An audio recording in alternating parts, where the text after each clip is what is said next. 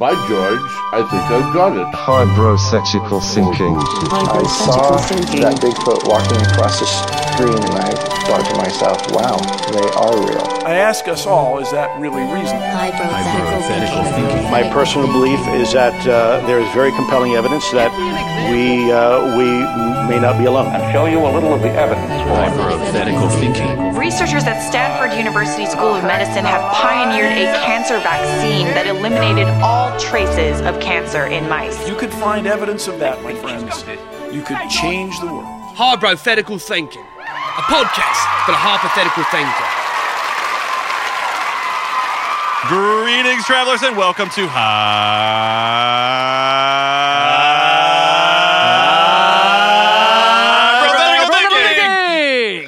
Thinking. A semi-informative podcast that explores the journey from probability onto a boat headed to the Bermuda Triangle, diving down deep, deep into the crevice of Johnny's butthole, and then right outside his mouth, into his eyeballs, and then back inside of his mouth to stay there and live there until someone finds it buried deep, deep in his bowels. I thought you were going to leave me out of it. But no, I was going to keep you in it. just so, so hard into it. You're welcome. Oh, I'm, oh, I took my sweatshirt off. That was so fun. He's so hot. He's taking his Dude, sweatshirt was- off. My name is Nick very Floyd, and I'm joined by my two very handsome, uh, very uh, Leonardo DiCaprio from Wolf of Wall Street esque co-hosts. Taylor. I'm definitely Johnny from that movie. And the way this works definitely. is that either Taylor or myself will do the research for our weekly episodes, and Johnny, sweet Johnny, good old Johnny boy that looks just like Babe the Pig in the Big City, goes into every episode That'll completely do. That'll do. completely blind, very similar to the Odyssey's author Homer, who was thought to be blind. There's no confirmation on that, but that's was- a fact. Was he blind? I don't know. Oh. It's to be Right. determined. I like the Odyssey. I read it as a kid. It was like only, Was he only book? I actually enjoyed reading. There's a theory that he was blind. I enjoyed the Odyssey as well. Uh, didn't Francis Ford Coppola or is like somebody fucking crazy? Who did the Who did the the Odyssey movie? That was like Wait, made it- for TV. This is a movie? I don't know. Yeah, man, we had to watch it in school several times. It was dope as fuck. Jason uh, and- dude, Jason who's and the like the lead actor? Lead actor is like, oh man, boss. Hang on, Francis Ford Coppola, The Odyssey. ah, yeah, no, the Odyssey miniseries, uh, directed by Miniseries. Francis Ford Coppola. Ah, made for Apocalypse Now. TV. Weird, dude. It was good, really Wow. good. Uh, Odysseus and his journeys. It was- Odysseus. It was produced by Francis Ford Coppola, and I don't know where he comes into play. I'm a little lost in this whole scenario. All right, well, He's a player in the game, apparently. anyways. He absolutely is. How you guys doing? How you, how you doing? I'm doing pretty good. Uh, today's a big day here on my side of the world. Uh, Atlanta Falcons got a game two of the preseason, so I'm pumped about that. Otherwise, dude, I had a fucking, uh, I got a fucking sweet tan going on because I went to the beach. He does. Hey. Taylor has a great tan. Tanner than me. He is. Yeah. Oh, actually, he's a different tanner than me. I don't think he's tanner than me. Yeah, Taylor was at the beach. You know why I was at the beach? Because we were in Orlando like a week ago. Taylor was there. he Fucking tanned. dope. It was great. We while we were there, we had a panel for you people. Some people listening were at that panel. It's great seeing you guys, hanging out with you guys, and uh, hope you spun our wheel at our booth. How you doing, Johnny? Dude, I'm great. I was about to say I'm great because of everything I just said, but I already said it, so I'm great because of previously said. He's just great. I'm great. He's he's doing great. I'm, He's doing. doing great. He's always doing good. How you Oh, doing, oh, Nick? tell good. us. Tell us. I know Taylor, you're going to tell tell- us. Tell us. Taylor, thanks for asking, tell- tell- Johnny. And I knew you were going to ask me, but Taylor just beat you to it. Nick, Beat him you to the punch, bud. I'm doing great. Um, I just finished drinking probably one of the world's worst caramel macchiatos from the McDonald's McCafe. Just fix- Surprise! I just Oh, finished really? mine. Ready? Mine was hot, and it slowly started turning into sludge as I kept drinking it, and now there's this like sludgy bottom. Can I see it? Yeah, look. That sounds More, more, more, more, more, more. extremely metal. That looks like just like uh syrup. I feel like this is what that Faro punch probably would taste like. Nasty. So I'm not gonna lie, dude. I love McCafe, uh, like the mocha Usually. frappuccinos, dude. I love them. Yeah. I'm not gonna lie. As soon as they touch the bottom of my stomach, I can feel the damage that is being done. Oh no, I feel it right as they now. touch my real stomach. time. It doesn't feel good. But you know, I think about the McCafe and the damage it's doing to me right now, but I also think about uh the joy that was brought to me last night and this morning. Uh I I rewatched Ex Machina and Oh, forgot cool. how good that movie actually is. I have not had the opportunity to forget. I have not seen it. Oh, it is one of the best movie about robots I've ever seen in my entire life. Robots? Yes, it I is it's, I, I think it's a great movie. I think psychologically, it's like almost like it's not hard to understand, but it's a journey. And once you do, I think, figure it out psychologically, it's pretty fucking dope. It was made for us. Okay, okay. Like It's made for the thinkers. Yeah. Okay. Uh, Alex Garland made the movie in 2015, and when he was making the movie, he goes, "You know, these guys are going to start a podcast, and they're going to call themselves Hypothetical Thinking, and this movie is going to be for them. It's going to be a love letter to them, for them, from me." And he's right. Yeah, yes. If that's what he wanted, then yeah, he's right. Why didn't he ever tell us? Well, I think he was waiting for us to find out, No, we'll, we'll, we'll call him. and we did. I did, and now we're all going to watch it together. what? Right yeah, no, not right now. Okay. And, and now, on this, Now- long episode. on today's episode, we're gonna all stream Ex Machina in its entirety, and we're gonna co- provide commentary and cue That'd be kind of cool. That- yeah, let's fucking do that. That'd be cool. the first time when Taylor doesn't have context, I do. That would be a fun. What if we did a thing where like we watched something and only I had context, like soccer, and you guys were like had no idea what was happening? That'd be pretty funny. is this sport? Keep using their feet and stuffs. I don't understand. I know. All you need to know about soccer is offsides. Isn't that the only thing? I mean, it's a very important like rule, but nobody rule. knows about it unless they have played soccer. It's hard to it's hard to wrap your head around. yeah, It's true. It is. I guess unless you played hockey, because I think it's pretty similar to the hockey offsides. Is, is there a hockey offsides? there is a ho- hockey offsides. I think it is the same. You know what's funny? I saw one of our our FanFest uh uh I guess employees or colleagues wearing a shirt that said top corns and in soccer it's called top corner when you can get the ball in any corner because it's a hard place to reach and the word top corns is a fucking rad but I wish we capitalized on that because that's a hilarious like I don't know Top I- corns? I, Yeah. just had I had it in my head So in the baseball realm, you get a pop fly, you yell, can of corn. can of corn Can, can of corn. cool Because it's like a uh, back in the olden days uh, when these baseball players they worked their day jobs at the supermarket, right? And uh, somebody be knocking off the cans of corn from the top, and they'd be catching them. and when they're on the way down, somebody say, "Hey, can of corn, can of corn," and you catch at the bottom. Hence the term, can of corn. rad so we got fucking do we got some news Boys, do I have some news Was that for not you? the news? Holy shit! That was that, that was the, the news was uh, just about uh, pop pop ball, flies the pop ball, the pop fly. pop balls baseball. I got some real news for you, Taylor. This one's gonna really, really, really just tickle you right on your baby toe. This one's very close to home. Took my pickle. All right, buddy. It just might. And Johnny, you'll probably enjoy this as well. it's not gonna do anything to me It won't do anything to you Then except I'm not provide to you enjoyment. it. okay So, someone was real hungry, and I'm talking like real hungry. okay okay I'm talking like the lion in that one movie about the lions eat all the people hungry. I'm talking. What, wait, wait, Wait, what? With Val Kilmer? I'm talking about the snake and anaconda uh-huh. hungry. okay That's a, I'm real lost. hungry. he's he's hungry I And didn't eat yet today. well, you're going to be real hungry after this. really hungry So this guy who was super hungry okay decided in mm. Georgia, Yeah. in Oh, Fayette shit. County, Okay. he decided to uh, steal a large trailer, 50, 53 feet to be exact. It was parked at a Chevron store trailer. on I 85 North. okay Oh shit! and that trailer was holding What's inside of it? $100,000 worth of ramen noodles. Whoa! and he stole it and drove away. Wait, wait, hundred thousand dollars. genius. What is that like? hundred thousand ramen noodles? That's a hundred thousand ramen noodles. we, we could find the contents and the price just by knowing how many were in there. It's a lot. And uh, this happened on the 15th. Is the last it was reported. What's today? and to this day, they have not made an arrest, nor have they retrieved the giant 53 foot he ate it all. full of ramen noodles. He ate it all. I did some math, okay? I'm going to break down some math. I already did the math, Nick. The cost of ramen is 13 cents Wait, it's only for a thirteen consumer cents. average packet. What? Yes. So if you buy a big box, Whoa. when it's broken down, so you can eat three meals a day of ramen noodles for an entire year for just $142.65. And he has Ooh, a hundred not bad. a Thousand thousand times dollars. that. He has a thousand times he has that. a hundred thousand. Either this so he guy's can live for a thousand years.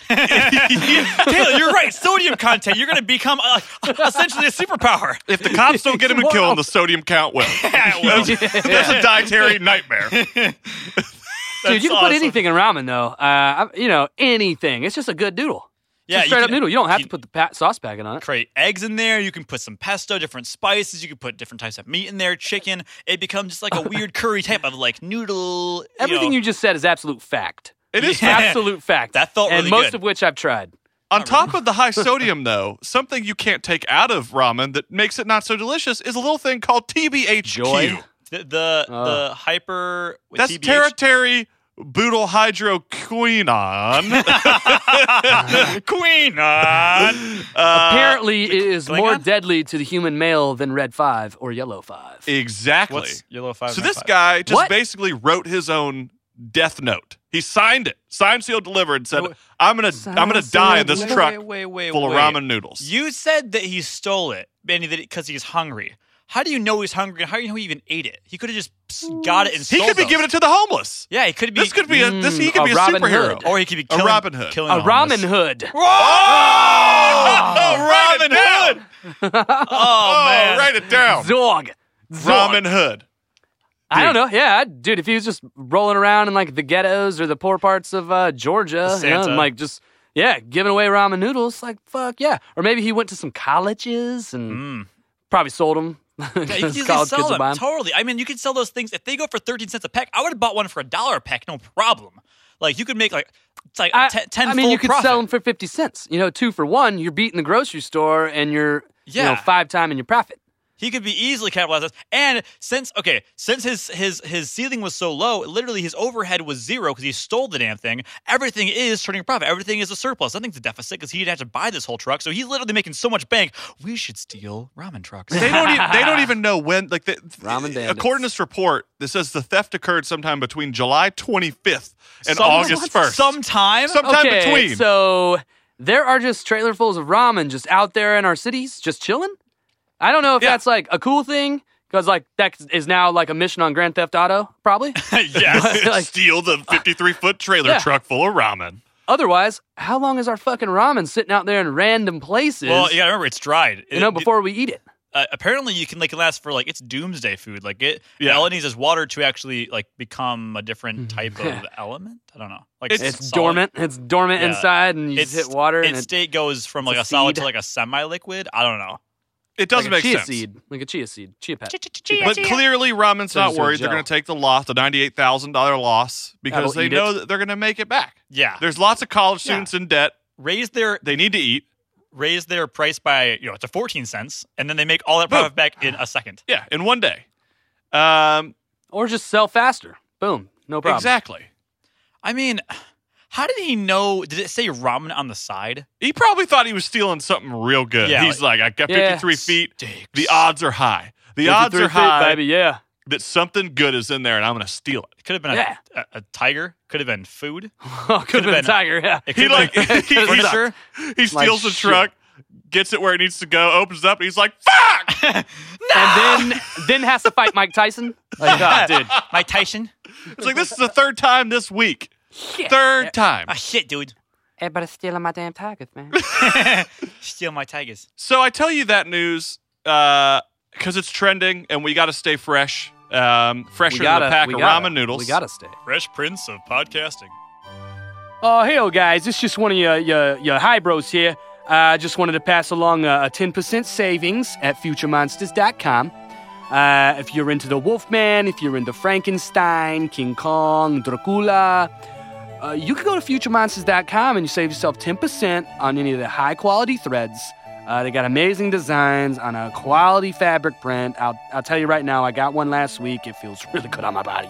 Uh, if you want to save 10%, put some stuff in your shopping cart, enter into the coupon code. You want to enter in capital H Y B R O. That's capital H Y B R O. That's high bro.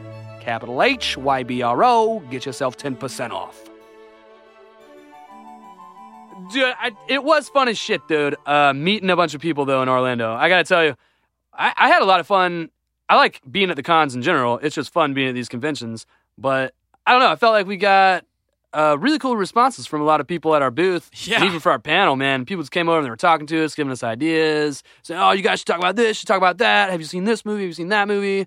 It was Uh, it was like one of the best weekends ever.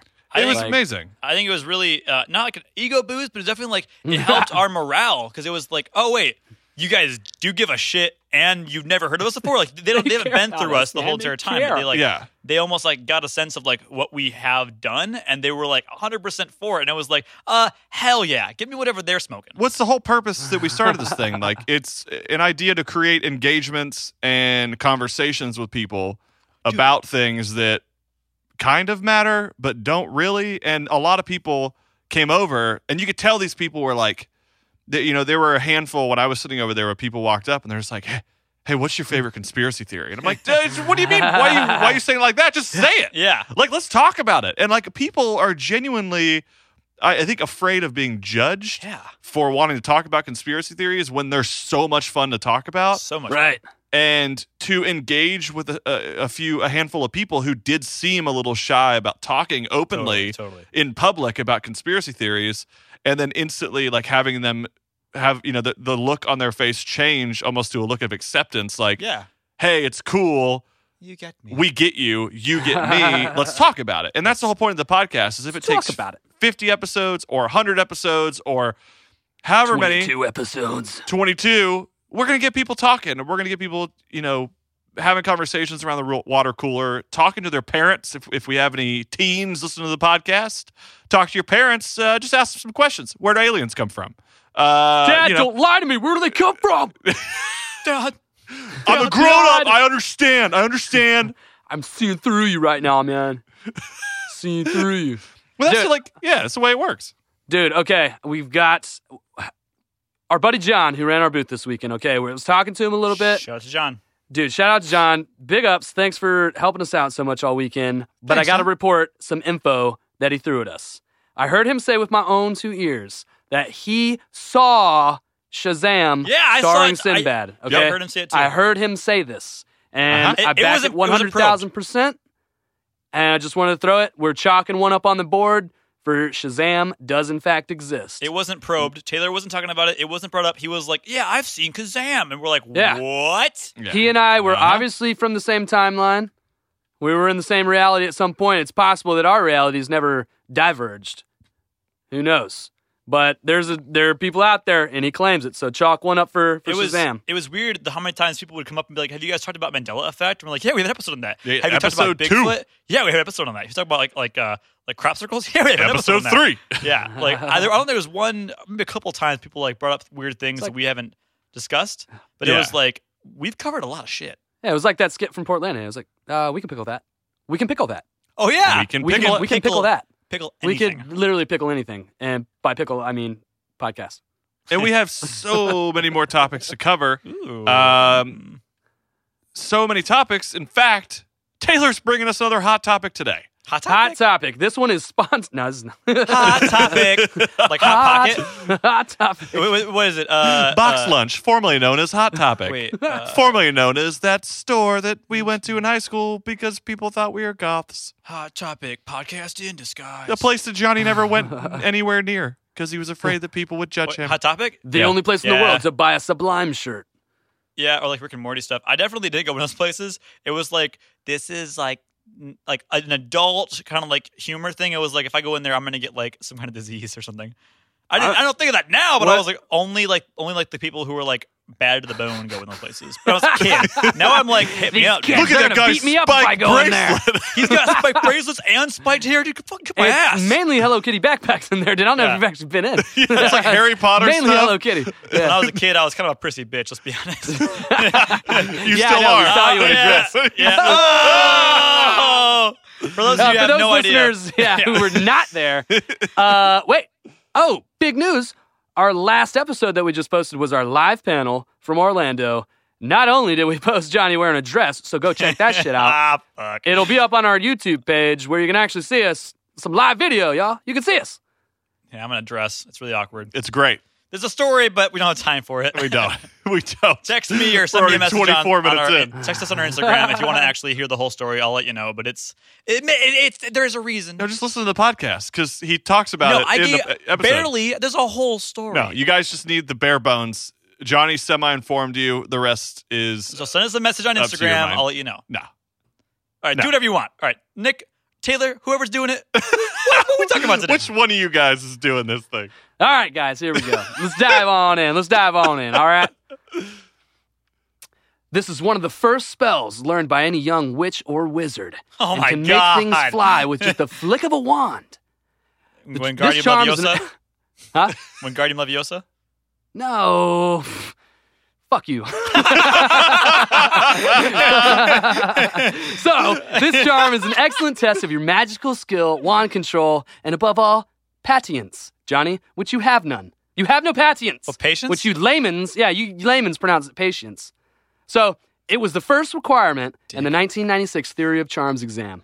Obviously, I'm talking about Wingardium Leviosa. Oh, I, oh, I did get it. You Taylor, guessed it. You can't. it. You give me any sliver of information from Harry Potter, I'm gonna just throw it in your face as fast as I can because I can't wait for that shit. Okay. All right, all right, bud. Okay, well then why don't you do this, Johnny? Uh oh. Can you tell us Uh-oh. every instance in the HP universe When they did it? where Wingardium Leviosa Yeah. was used? So first movie was the most money used when they were in that little midget's classroom. Hermione was pronouncing it correctly, and she raised how many things? Probably about thirty kids. You're so far off.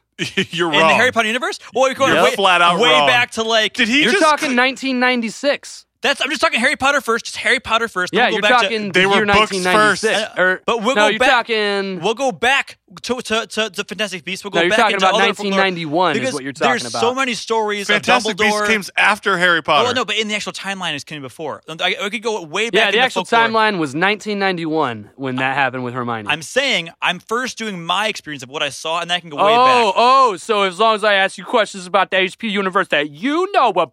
No, I'm just saying I'm doing it for order. 'cause the order that it came out in Big fan. visual. Back fan. Whatever. fuck Okay, off. All right. So you know what? I'll take a seat back. You know, I, I'm uh, I'm outnumbered here. You guys I'm gonna take do that it. comment. I'm gonna retract it. And I'm gonna put it in my back pocket. I know more about Harry Potter than either of you fools. So you just fucking go and you think that I'm not gonna have comments. I have comments. You said the teacher's name was the little I, I have to think guy. about his Little name. midget Uh, guy. He he was only in there for like Who was he played by? I don't know. Warwick Davis. Is that his name? Ooh, And I don't didn't even know that. see all the Harry Potter movies, and I even know that. Wait, wait, wait. you know, I think you're thinking about. I don't think you're thinking about a different. Look what you've done, Taylor. Look what you've done. Willow, Mad Willow. Madigan. No, no, that's a different different teacher. That's No, not the same guy. same That's no, it's not. teacher? You know, you're no, you're. It's totally different. The guy. I'm No, talking you're about- wrong. You, you are wrong, sir. The teacher. With the hat and the long hair, different Oh, dude. hat and Harry the long Potter hair. one. Let's clear this up, Yeah, guys. I know he does it. You're the wrong. first time, Snape? first time it was used in, in uh, Harry Potter universe was in 1544 uh, by Jarleth Hobart. Okay, so now you know, Johnny. now you know. He was the first one to use that spell, and he cast it on himself before he jumped off the roof of a local church. And He's he was like, ju- suspended in midair for a brief moment before falling and hurting himself severely. Trying to kill himself and he used an accident. He was just hurt, but he did. He was the, he was the father of levitation spells as far as Harry Potter universe goes. Okay, okay, okay, okay. Okay. So, so since we just spent our beautiful weekend back in Orlando and my mind is still obviously at the beach, today we're going to talk about a little place near Miami where the beer flows like wine and the women instinctively flock like the salmon of Capistrano. What? I'm talking about a little place called Coral Castle. I have no idea. Uh, What's Coral Castle?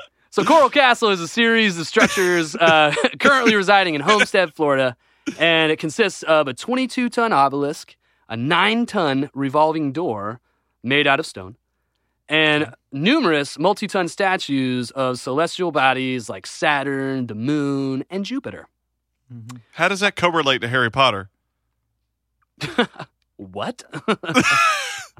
How does? I'll I'll get to that. Bud. Okay, okay, okay. I'll I'm get just, to that. I'm just making sure. so also on this site there was a living quarters, a tool room, and many other creative carvings and statues that make up things like tables, uh, usable rocking chairs, and uh, wishing pond, stargazing things, things that are aligned uh, with celestial you know, the sky bodies, things like that. So the existence of such a place is not so much the mystery. It's there. You can go visit it. Um, you can tour it to this day. Um, but it is how this wonder was created that has people stumped. So this castle that really is it's called a castle, but it seems more like a like a rock garden. A rock garden? Like that a rock all- garden. Yeah, it's That's like what all a castles are. Rock gardens. rock garden. Like it's not a big fortress that you think of with, you know, hundred foot high walls and turrets and shit A like that. You know, You what I sound mean? like yeah, a it's not you, you sound like a king in the medieval times. His Hey, I know, I know my castle pats. Hey, you know, his castle is more like Vila a of rock garden. castles. yeah, apparently the person who built this is the Bob Vila of castles. Okay. So, this castle was built single handedly over a 28 year period by one single frail, five foot, 100 pound Latvian immigrant named Edward Leedskalnin. Fucking all by himself. No help, only simple machines, very simple shit. So, old Eddie was born in 1887 in Latvia and spent his early life working as a stonemason, and his father was a stone worker. Illuminati confirmed. Okay. Did you say Freemason? yeah, obviously oh. Illuminati here. It's stonemason. Freemason. Yeah, stonemason. A That- stone, that's what A Freemasons are. stone Freemason. It's a stoned Freemason. It's a Freemason who smoked a lot of weed. Free stone. so Freemasons are stonemasons. That's how they all began. They were stonemasons. Is that, is that real? Is that, is that seriously? That's a fact. yeah, that's yeah, that's Oh. what Freemasons are. That's why it's all the you got the contractor in there and all the rulers and all that shit, protractor or whatever. the Neat. sword and the stone. Okay. Yeah. Weird Okay. movie. Okay. So the story goes that at age 26, he was to marry his 16 year old fiance. Oh, okay. And the day before the wedding, she bailed, stating that he was like too poor. Which is- nice job, hon. yeah, shitty. That's probably not the. re- I mean, too poor. I mean, they're fucking already engaged. Wouldn't you decide that a little bit sooner? No, I think in Ah. the last moments you're like, let me really think about this. Uh, Is this nope. what I really want with my life? Ah, fuck it. Yeah. I'm out. Fight or flight. 16 though, and 26. fuck out. Get Yeah. the fuck out. So, dude flees to the U.S., ends up working as a logger in the Pacific Northwest for a little, a short period of time before relocating to South Florida to begin his life's work. So most uh, most people agree that he had this difference with his you know fiance, and that's why he left. I only found one tiny little story that said that he was actually some kind of like an armed militant in an uprising and uh, was like being hunted down by the Tsar's secret police, so he had to flee. But uh, it seems unlikely. The dude was five foot tall and 100 pounds. Dude was probably not fighting anybody. He probably told that story in a bar somewhere, and that's the one that got out. He's like, if I just tell this, it'll he's spread that I'm like, a "Oh, badass. Yeah, I killed a guy. It's like, no shit. So Leedskalnin, seemingly with some advanced knowledge, zeroes in on an area in South Florida called Florida City. It is here that he finds a site suitable for the project of his. The site he chosen that he chose had one obvious characteristic, and the entire site was basically bedrock made uh, from the rock oolite. Okay. And oolite is a type of soft limestone formed by fossilized corals. Okay. Ah. Yeah, so he basically, when he arrived in Florida, he basically was like, he just ran into this guy who happened to own a shit ton of land in South Florida, uh, befriended this guy, and this guy literally was just going to give him a plot of land. So Leedskalnin just kind of like looked around all over this guy's property, mostly fertile, nice Florida land, um, and then he chose this one spot that was like, in everyone's mind, the shittiest piece of land because Yeah. it was nothing but bedrock. You know, you can't plant shit on here. But apparently that's what he wanted. Just some fucking rock. He wants some bad rock. So he takes over the site, and within, within like a week, he's already quarrying like blocks, like very big blocks, Okay. and is stacking them. Right. And you know, it's just kind of like remote areas in Florida, like back in the day. So there's not like people around, and but people in the towns and stuff, they they are hearing about this. Oh, this guy's making these blocks. He's moving these blocks. So people start going and asking him. They get, start seeing. They're like, "What is this guy doing?" He's stacking these blocks. People ask him, "What the fuck are you doing, man? Like, how are you doing this?" They can't figure out how he's moving all these big ass blocks because they look to be uh, they're about like 10, 10 tons at this point. They're big as fuck. Okay. And the only tools he's using are wooden tripods, chains and ropes. Wait, when when was this time again? What what year was this? Uh, this is in the early 1900s. Wow. Uh, yeah, as the teens. I mean, it can't be any heavier than like the Egyptians building the pyramid, though. Well, exactly. That's what he said. And when people would come and ask him, they're like, "Dude, how are you doing this?" What he would say, He said, most "Read a he would book." answer in these. no, he would say that he knows how the Egyptians built the pyramids, Oh shit. and that he knows how they manipulate things, and that's how he's doing it. And he would answer in all these weird, mysterious ways, like he just I Only in rhymes? the ways of the world. Yeah, O- only in a riddle. yeah, and he would just say like he understands the relationships between pulleys, levers, mechanical advantages, and shit like that. Well, w- I, and I know firsthand, you can take something that's a thousand pounds and reduce it to tenfold, like ten pounds, if you use the right amount of pulleys and, and leverage. Yeah, there's a core Yeah, in your exactly. body where What? I could tell you to push me over, but I can make myself in a rock formation, sort of like Kirby in Super Smash Brothers. and you, can't, push, me over. over I'd no like to what. see, like to yeah, see you try. there. No, I'm. There was a there was a uh, a news thing Okay. of these guys who do it uh, because the guys who like attach the cars to them, they can basically take that piece of their core and pull, you know, hundred ton trucks with their bodies. But how they learn is they actually lock position and create a sort of like inability to push them over. And there was a, a girl, a female reporter who was who was covering it as like a news story, and they taught her how to do it. And this massive jack dude tried to like forcefully push her down, quote unquote. and she wasn't moving. Like Yeah. complete rock formation, and there's like, like science behind it. It's a core. It's a core thing. Sounds like free. I can see it. I mean, I've seen those things where it's just like a bar gag where, like, ah, what is it? Like you hold your arms out sideways yeah. and you try and, push them down or yeah. whatever. Uh, and then one of them will go one of them. I used to have this Yeah. bracelet thing that was like made out of some volcanic core, like it has like volcanic rock in it, and it like helps your pH or some kind of like magnetic field in you, and it helps your balance. Man, it was like it was cool, but I don't believe in that shit. Like I that- believe in it. It sounds like I don't know, it man. sounds like they It's big faked it money. for sure. It's big money. Like, dude, those copper lined socks, copper bracelets. Dude, every golfer out there on the tour is wearing something with copper in it or whatever, magnets in it.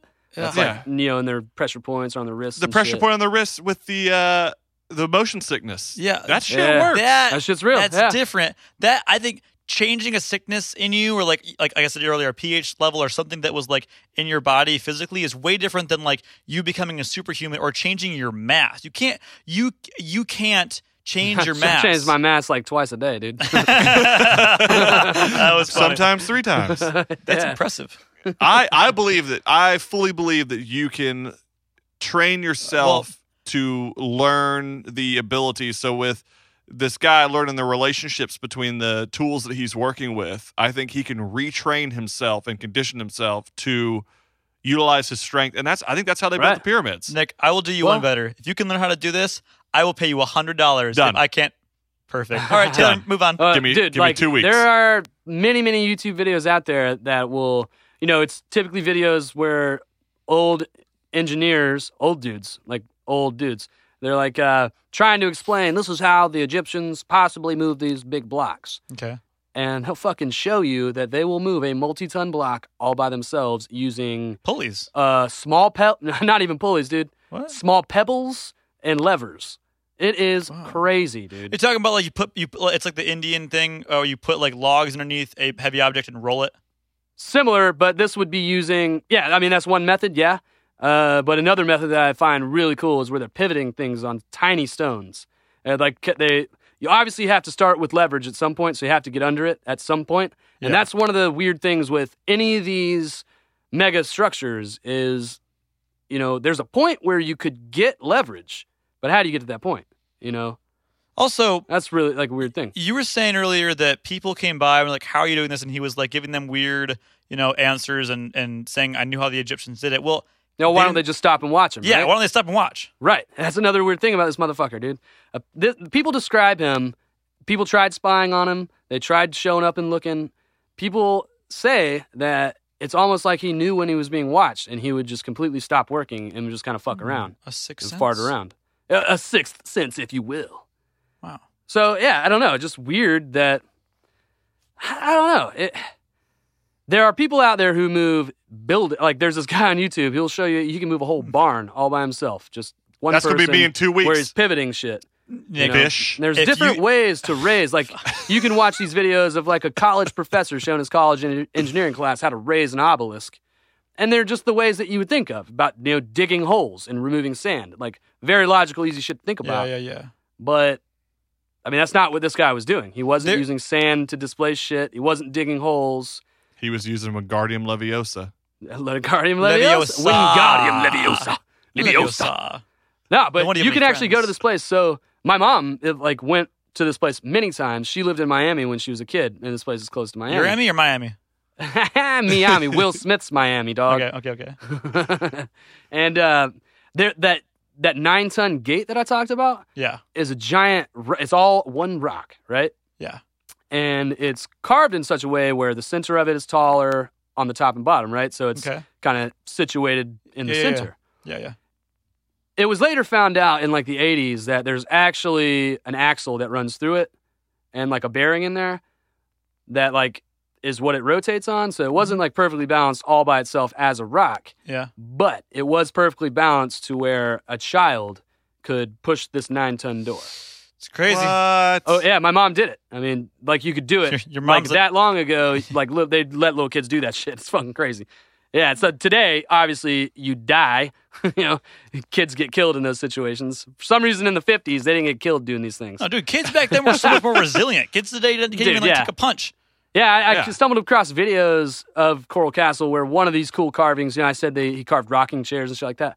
One of them looked like a rocking carriage, and there's a video of this kid just fucking rocking his ass off on this thing on some stairs. Where like, dude, today, dude, someone would get sued for that. It's like, like he's, Totally. he's about to topple over some stairs with this No, kids like were very heavy rock, like just crushing him. You know, it's And crazy. That I think was so important back then was that like those instances were like almost uh not Darwinism. It was more like um survival of the fittest. Survival of the fittest, and those like- kids probably learn things a little bit differently. There, and there's a phrase though. It, it's like it's like now. um kill or be killed. It's like that idea where it's like only only the strongest survive, right? It's like Yeah. o- only the you know what I'm So talking it's about? saying- Cobra Kai philosophy. Are you Cobra Kai? Are you saying the. Coral Castle was like a an Death abil- trap for like little kids. a I mean, death yeah. trap, a natural selection device? Natural selection. That's what Right. it is. dude. Not only that, there's this weird place in here that um, was described as a corner for bad kids to go for his children. So this he made this place. When people also asked him why he made this thing, he said that he made it. He was making it for a sweet sixteen, and she'll be here with the kids one day. So and it's like a, a cryptic answer, obviously, but I guess people, will, you know, like obviously his sixteen year old fiance that Yeah, dumped his ass, you know. Ex fiance. Yeah. So he's like as somewhat delusional, I guess, thinking, "Oh yeah, I just moved across the country, haven't seen her. No, I- moved countries, I moved across the world, and I've been across the country several times. this bitch ain't coming. She doesn't know where you're at. This And lady once she is sees off this huge own world. structure, she's gonna be like, "Oh, I can't. I gotta take you back." Yeah. Oh, this extravagant castle. Yeah. So there are things that like it's made to be their house. It's made to be their place. So there are things for kids there. There are things that are playful, and it's like that. But it's the whole time he's building it. He's you know it's open for tours. He brings people in and he gives people tours, and I guess that's how he made his living. Okay. So like I say, my mom went there as a little kid. She toured it several times. She pushed that fucking door open. Nuts. But so you can go there today and actually, you know, examine this shit yourself, and that you can go into his tool room and you can look at all the tools that he had. You can look So- at everything he had there. What what you're saying is that I could be part of the Harry Potter universe if I move these doors. I am a wizard. Well, dude, there are just crazy theories on how this motherfucker be moving this shit, dude. Obviously, he was using the wooden tripods. There are videos of it. There's actual Universal Studios video that shows him basically, you know, hoisting up some of these big blocks via these uh, these chained hoists on the tripods. Hoist. But what's yeah, like a chain, like a hoist, yeah, like a, mul- a multi pull, multi pulleys, multiple pulleys and gear systems that are making this mechanical advantage like insane. Like you're pulling one chain, and from what I understand with these certain pulleys, like like each chain that you add is like doubling your capacity. Yeah. So uh, I don't know. You can see in his pictures there's a lot of chains involved, and so he's obviously using them to lift a fuck ton of weight. But you can look at all the tools that are there, Okay. which consisted of the tripods. The hoists were claimed to be 10 ton chain hoists. So each hoist that he used would be able to lift 10 tons. Yeah, yeah. Uh, the average block, that he was lifting blocks about 15 tons, and the biggest one was uh, like around 30 tons. And the obelisk was 22 tons. So if he was lifting these with the hoists, he would have had to use at least three Like hoists. multiple hoists. multiple hoists. And I don't know how they rate like a, a hoist's uh, capacity. Like, is that before it snaps, or is that What is like threshold? it can hold this shit at rest, or can it move it this much? You know? Yeah, that's a weird, you know, measurement. I don't know how they would. I mean, I, I could call up multiple, multiple people who would know this, Right. them or my, my family, but there's got to be a way they can, you know, measure the actual pulling capability, strength, and stress on a object Right. before it either snaps, becomes aged, or breaks. Yeah, obviously they know that stuff, and that's how it's rated. So Yeah. I I wish I did the research on that, but who knows if you know does a ten ton chain hoist does that give you the ability to lift something that's actually ten tons up to a space like twenty feet high, thirty feet high? I mean, these Yeah. things are big, and they're way up there, and they're stacked in such a way that they're pretty high up there. But Hmm. in his tool room, uh, you look across through all the things he's got. Some of the things he has this wall that's like a pegboard wall that has some you know shit on it that's just hung up there. Okay. Lots of homemade electric resistors, tuners, and a mysterious flywheel. Now, this flywheel consists of 24 magnets embedded in cement in like a circular kind of thing. Yeah. And when cranked, it would produce enough energy to like keep itself spinning and potentially, people think, um, charge these banks of batteries that must have existed. There's some, But like, they're unseen. They've never been seen. it's spinning or it's it's you know movement is creating energy, and that energy is sustaining this to work. Yeah, it's, it's basically the same type of motor. Some people explain it to be the same type of motor that's in any kind of hand crankable uh, flashlight, radio. You know what I mean? Where you- Output like device. camping thing where you just crank something and it's got Yeah, yeah. power for a little while. yeah. So essentially that, and people just assume that there must have been banks of batteries that it's charging, Yeah. And that these it's got a system of wires that goes out to the, so you're the compound You're here. telling me that he's out there cranking this thing, trying to charge these huge batteries all day. It's like cranking away. Yeah, I guess some people have explained it away where he could like jump start it with his car, get it kick started, you know, and Oh, it would okay. go, Yeah, yeah, yeah, and it's producing its own power, and it's autonomous from that point. But he could afford a car. Yeah, I thought apparently he it didn't have enough money. Well, Dude, the money this shit- thing is so fucking weird because apparently he died with money. Uh, and every story I've s- I've ever read about this guy was like he was rich as fuck. So Maybe she I don't was know richer. how.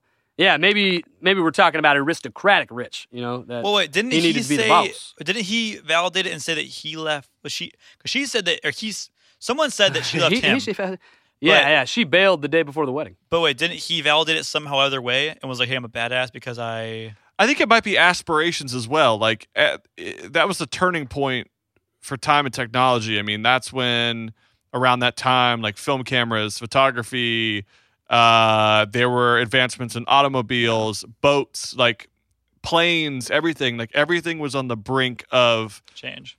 you know becoming w- what they know as modern. So maybe it was that What his know as modern. aspirations were not those of immediate wealth than others in that time period that maybe she saw as an opportunity that he you know he didn't he really have aspirations but why why did he want to build this coral castle what was what was really behind the fact like was he trying Right. to prove something to someone or himself Absolutely. To me, um, to me, it just seems like a display of I figured out how to do this, and this is an obvious display of power. You know, like it's knowledge is power. You know, this is all obvious display of knowledge. You know, so she should want me. All these, they should want me. You know what I mean?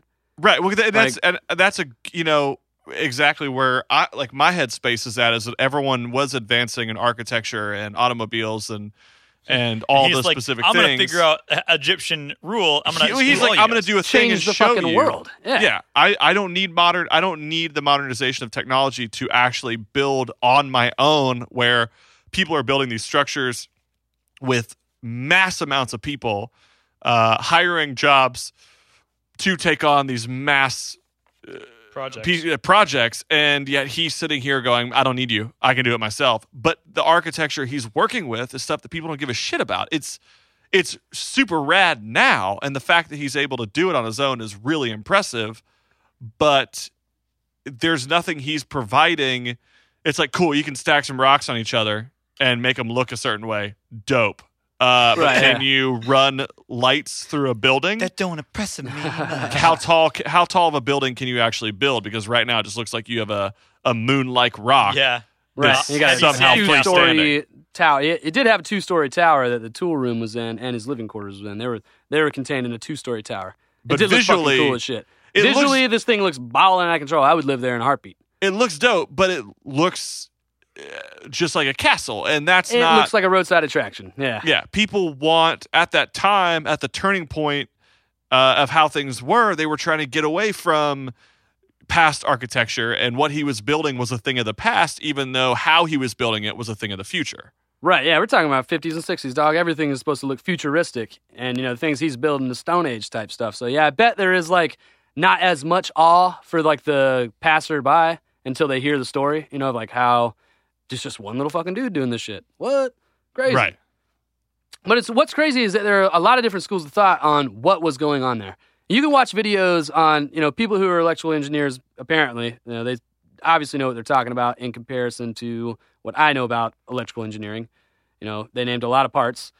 Uh, but you can watch videos where guys will take this flywheel and they'll be like, it, "The flywheel has to be this, it, and it has it had to have had these other parts connected, and if that's the case, then this makes sense." And a lot of them just explain it away as being a one single power source that he could recharge his power banks. It would power the floodlights. Uh, one of the things is that he worked at night mainly. Uh, some people think that that's Ah. just because it was in Florida because it was fucking hot. Yeah, well, You know? want to have sex in the daytime and get Yeah. whatever that Exactly. die from heat stroke. Yeah, so it's either he it was just hot or he, it's easier to be hidden, you know, either to keep it secret. Um, and it is a fact that there is a metal door on the structure somewhere, somewhere near the near the entrance of this door, and it's a metal door and it has this like twelve pointed sun on it and it has like some other cryptic cryptic little things on it, and it's later been figured out that that door is actually what was used as the saw blade that he quarried these rocks with. What? Yeah, and he would make uh, it's people are theorizing the people that are just saying ah this this wheel is strictly for power. They're saying that it it powered multi things like his lights, recharging the batteries, little solenoids that he can bust little tiny rocks off like little jackhammers, and then it also powered his reciprocating saw, which would quarry these blocks for him, so he's not sitting half there to do it. So he's going against the grain of society, basically being like, I can create my own power, my own lighting, my own Right. everything. He can do it all himself, all from But this wheel, night? and it's all rechargeable.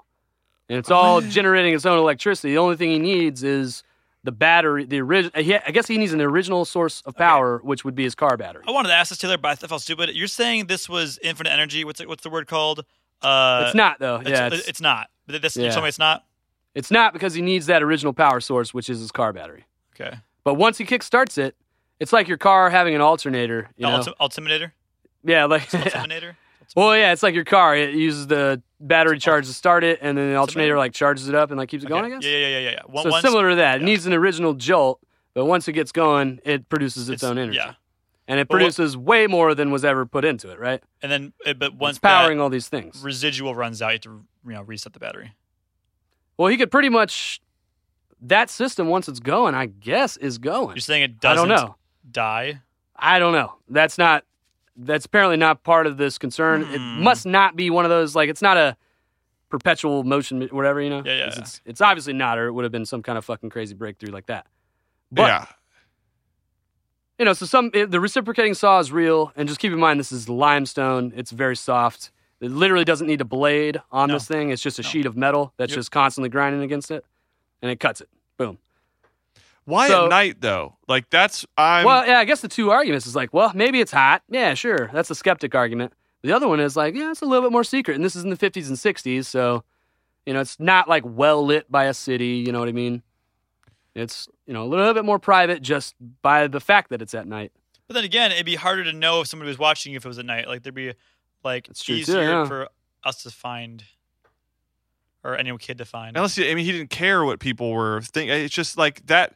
That's the detail that stands out to me the most. I think is like he was doing it at night. A lot of it represented the planets, Right, so a lot of the the, lot of the constellation architecture, type stuff. a lot of constellation type stuff. So That's doing not that at night m- makes sense there, but what was the purpose? Like, what is he?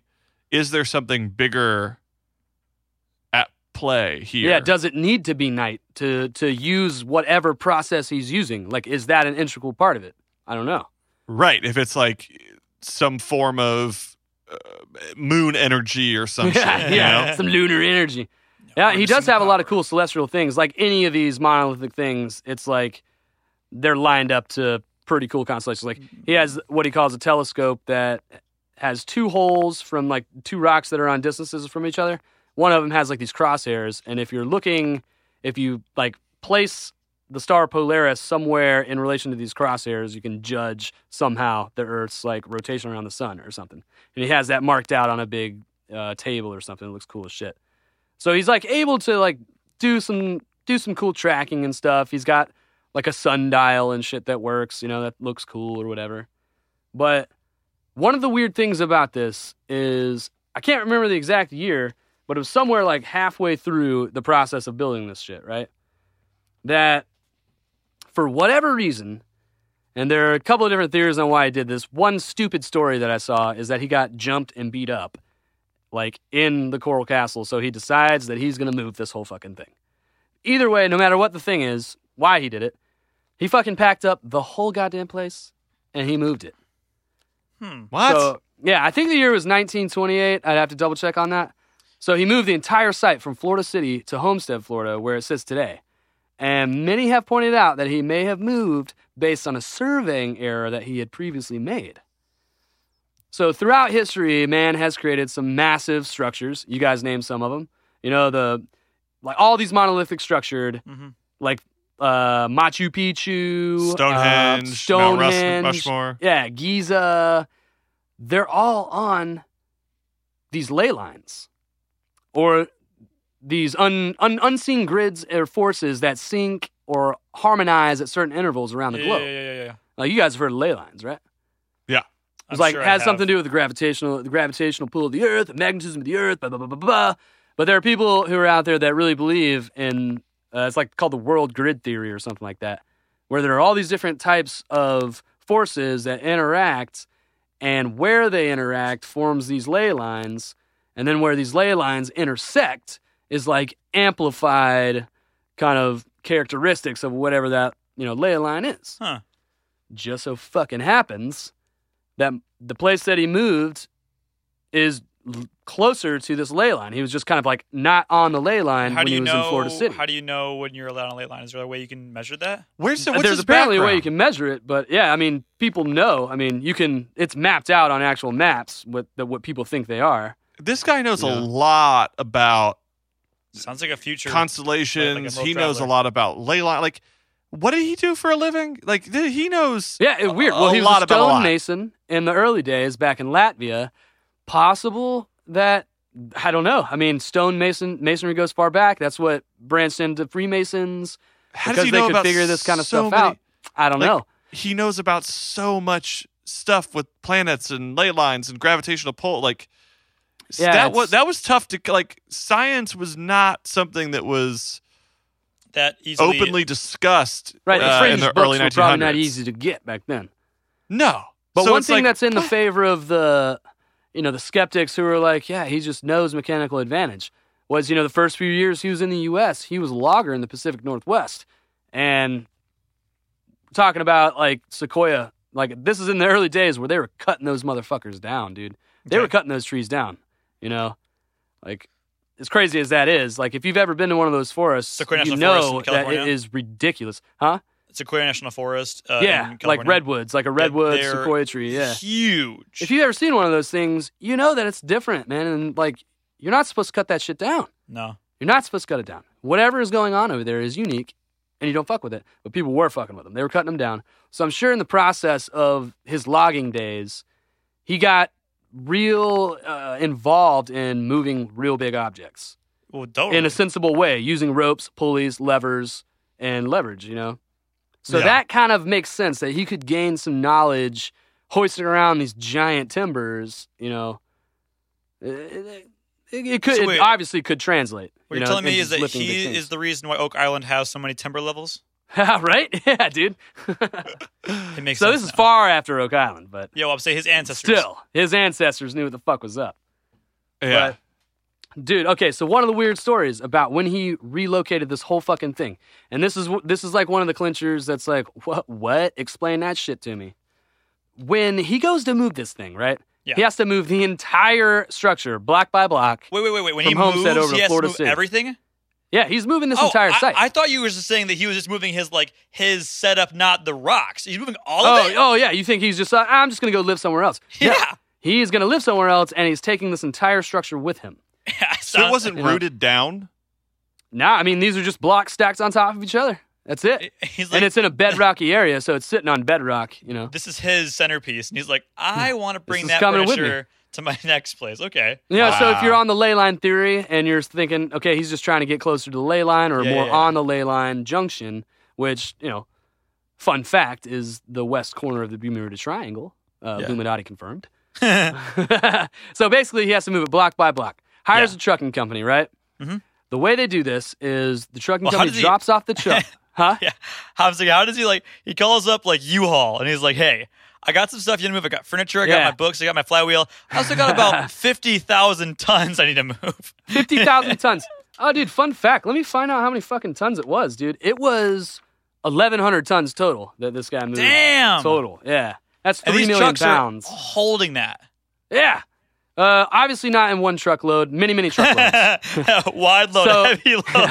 he calls up two two men in a truck, right? And they show Yeah. up at night. They drop the truck off and they leave. And then they come pick the truck up the next morning, and it's fully loaded with blocks, right? Okay. Drive it to the new location. They park it there at night. They come back the next morning. Truck's unloaded. No questions asked. No questions asked. And they're thinking, damn, this guy's good, man. They don't ever see anybody working. There's no employees. Um, they know the rumors of this guy, and they're like, hey, he just knows how to use his pulleys and tripods. Man, this guy's crazy. So one night, dudes drop off the truck and they forget something at the site, like in the truck. So they have to come back and pick it up. They come back in less than 30 minutes, and the truck is like half full of stones already. Whoa, These only giant thirty minutes. stones. Yeah. So these guys were giving him credit. Yeah, maybe he can do this and he's just like a Houdini and he's doing this overnight. But like in 30 minutes, dude, what is this guy doing? There's no way. Like I watched a video on YouTube on how to construct these tripods. And to construct a tripod that's that tall, like, you know, to move something, you know, 15 feet in the air, the tripod has to be something 20 something feet Yeah, yeah, yeah, yeah. you basically start with small tripods. You start, you know, like a very small tripod, you get it lifted with these little pulleys. Then you use that to lift a bigger tripod, do the same thing, and Okay. use that to lift a bigger tripod. So it's like a process. You know what I mean? It's not just, oh, set these three things up and we're good to go. It's a very long process. And keep in mind, you're not just lifting something up vertically, you're moving it horizontally. Horizontally, yeah. And Which you're I think placing it Up and carefully. Yeah, th- that's a bigger part of it because you're moving it. You're not moving it into 2D space, moving it into 3D space, which is like Yeah, I don't know the it. I don't know the, the, the the mechanical engineering behind it, but like that causes for so much more math and so much more you know precise engineering. And how, yeah, like you literally would be switching, swinging from tripod to tripod at that point, Yeah. right? I mean, Yeah. that's the only way I've been able to picture it. So Did that's it- what's fucking crazy. Did this happen at night? Yeah, all this is at night. So they would show up in the morning, night it's again. loaded. Show up in the morning, it's empty. You know what I mean? And they're just like, Uh, gosh, yeah. So this event happened at uh, night. They came back at night, like 30 minutes after they dropped the truck off, and it's like halfway loaded. They're like, what the hell's going on? So that's Okay. like one of these legends, you know, that's permeated, and that has led people to really look at this in a different way. And other people explain that his power producing device, this flywheel, which some like to explain as something very simple, others explain that it might be used in combination with his homemade tuners and resistors to somehow find like the resonant frequency of a block after it's cut. And then once that frequency is found, you know, per that block, he would use whatever is oh my goodness gracious, I left out a really big detail, dudes. Did I tell you guys that on all these tripods, on top of these tripods, there is a mysterious box. And in this box, no one knows what the fuck's in this box, but the debunkers say that that must be where there were batteries. and that that's what went from you know a wire would come from the flywheel to that to this battery, That's and that's just energy powering a light like on the top of his winch no. or whatever. It That's, doesn't justify crazy. the weight of these objects and how quickly they can eh, move in the Yeah, early 1900s. That literally, yeah, it literally makes no difference in the weight of this object. That is just trying to explain what that box is. Yeah. But what these people, these other people believe, these resonant frequency believers say, is that up in that box there is some other device that is we don't know what it was because those boxes are gone. You don't know what was in there, and it's Okay. somehow like you can see in pictures that there's electrical line that goes down from that box to the ground, and it kind of you can't tell where it terminates. It just maybe it's rolled up in the ground. Blah blah blah blah blah. Some people think that it's possible that he used whatever wire this was, would wrap it around a block. He would basically use the tripods to gain a small amount of leverage on the block, right? Lift it up enough to wrap the block, kind of like you would wrap a like guitar pickup or any other electromagnet. Okay. And that in some way, using whatever type of power this flywheel would generate, in combination with some kind of a frequency generator, maybe in the box, he would manipulate the block's resonance to change the effect of the Earth's grav- gravity on that block. I.e., he make that bitch float. what? That's really fascinating. So he's harnessing the energy of this. I'm trying to make this make sense, and he's kind of like lessening the gravitational pull of the Earth because he's influencing its gravitational Which pull. makes sense. He could Right. do it at night why uh, with the moon gravitational effects. Yeah, with the moon. I Guess there are don't tidal think things it's going on. Maybe that had maybe that does have something to do with Very it. small. You know, You know, you know when they see the that, tides that could coming be another in, variable. it's actually the Earth moving towards the tide. Like it's the, the, the actual movement of is very very small. People are like, oh, I, ca- I feel different turning into a werewolf. Like the, the moon's changing me. It is so minuscule. I I would I would say, I would believe that it's more to do with the Earth than the moon. I don't know. Well, think about, the, like, the there's- sun and the moon change so many things, and everything reacts to them. You know. Well, there's that whole the, the whole thing when there's like a full moon or something, and you take a broom and you What? face it directly at the moon. The broom can stand up on its own, and I and I've done it. No, you haven't. What? I swear, to- I have pictures somewhere on my social medias where you, if there when there is a full moon because of the What kind of broom? the magnetism of the Earth, you take a broom and you stand it directly underneath where the moon is in relation to the sky and where you're standing. The broom will stand up on its own, pointed facing up. It has to That be. sounds crazy. Hundred percent about you. Yeah, the moon has to be above you. Everywhere else, you, if you just like, oh, I'm gonna put it up, it, will it'll fall. I, don't, swear. don't. I'm gonna find a I'm not picture. buying that shit. I'm well, I mean, telling you guys have for sure heard of acoustic levitation, right? Oh yeah, yeah, yeah. When you, when you with a different audio wave, you can make something float. Totally. Yeah, yeah, yeah. Yeah, and I mean that's that's being done on a daily basis. That's out there. That's being done.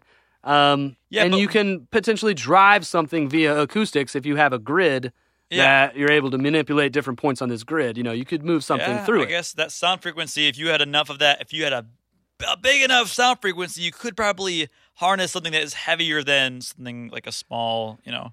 Yeah, that's one of the thing with the acoustic thing is not only would be people be hearing this, but they would probably be like very obtrusive noises, like crazy noises. You know what I mean? It could, it could be But- high, high frequency you wouldn't hear it. could be something that you don't hear. Yeah, something ultrasonic that is like you don't hear it at all. You don't perceive it. Dogs see it, hear it, or whatever. But one of the cool things that neighbors have claimed is that he used to sing to his rocks. He used to sing to these stones. Whoa, That was something that they said. Yeah. So maybe Hello, Rocky, float you know, over here.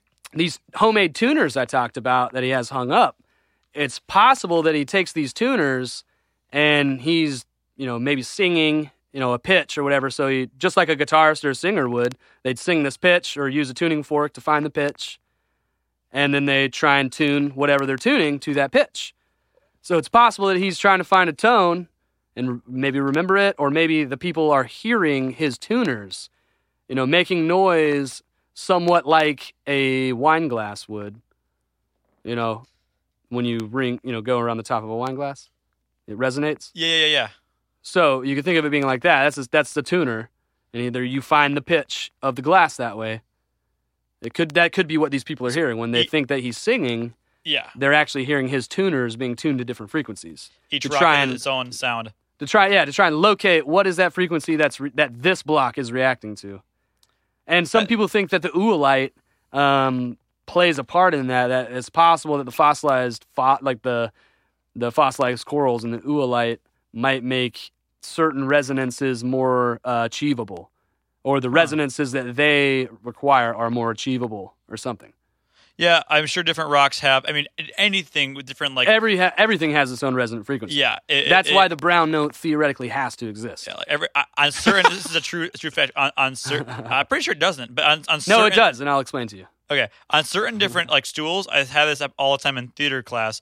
Um, when I talk, my normal speaking voice almost always vibrates the seat I'm on or anyone near me. It was a, a common causality when I was keeps theater people awake Yeah, like zzz, zzz. when Johnny's talking. Is your phone going off? No, it's not vibrating. like, no, it's my voice. so I, I, I believe voice, it. Yeah, you can baby. resonate anything with certain frequencies. So you're saying that because he's not singing to the rocks, but once he finds a frequency per rock, he can ch- change its uh, mass or whatever. That's crazy. Yeah, also- it's possible that yeah he's just augmenting it just enough to where it can be moved. You know, I, I just showed Johnny Yeah, the he photo of the broom. But uh, that broom has a, a flat side, dude.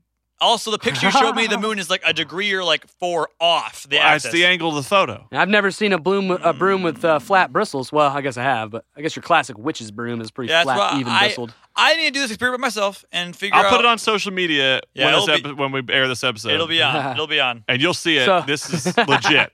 I believe it. I believe in Because- Earth magnetism because and all you that did it. stuff.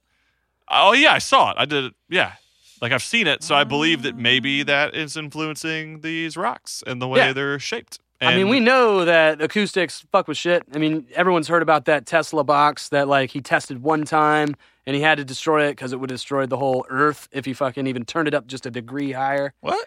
Yeah, like he. We'll talk about a whole Tesla episode one day, but just briefly, yeah, he he made this Tesla. box when he was in his New York apartment, and it was basically called the earthquake earthquake device.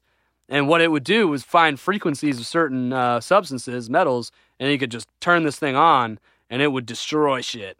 And uh, he turned it Wow. on. The one time he tested it out, he was in this New York building, and it almost caused an earthquake and brought the building down. So he Wasn't there- destroyed it? years uh, around that time, wasn't there a frequency that actually could cause a metal ball to levitate in like a, a contained space?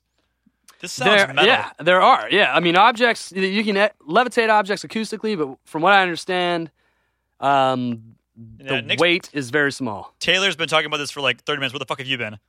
Huh? no, I said Taylor's been talking about this for like 30 minutes. Where the fuck have you been? No, I'm here. I'm just providing you with Oh, details. we okay. So I, I guarantee there's some kind of like note you could provide in a concert or anything that would cause an earthquake. And how fucking metal would that be? Like the Oh, midway dude, through yeah, a it's song, you get to Metalocalypse the as bridge, fuck. you you yeah exactly. You get to a note and then like like.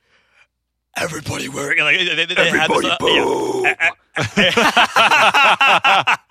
okay, so brown note. Okay, here's my theory on the brown note. All right.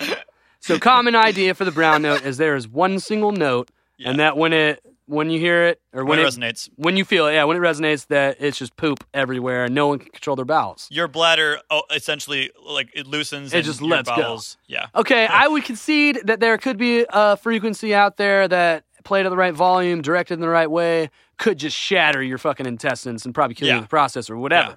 But I wouldn't say that that's the brown note. No. I would say that the brown note would actually have to be a system of notes and it would be different for every single person Yes, at yes. every different second of their Yes. life. Like there could be a sequence of notes that happens to me right now that the sequence just so happens to where it pushes that poop out of me and there's nothing I can do. well, would But it would be I a believe sequence of notes and not, huh?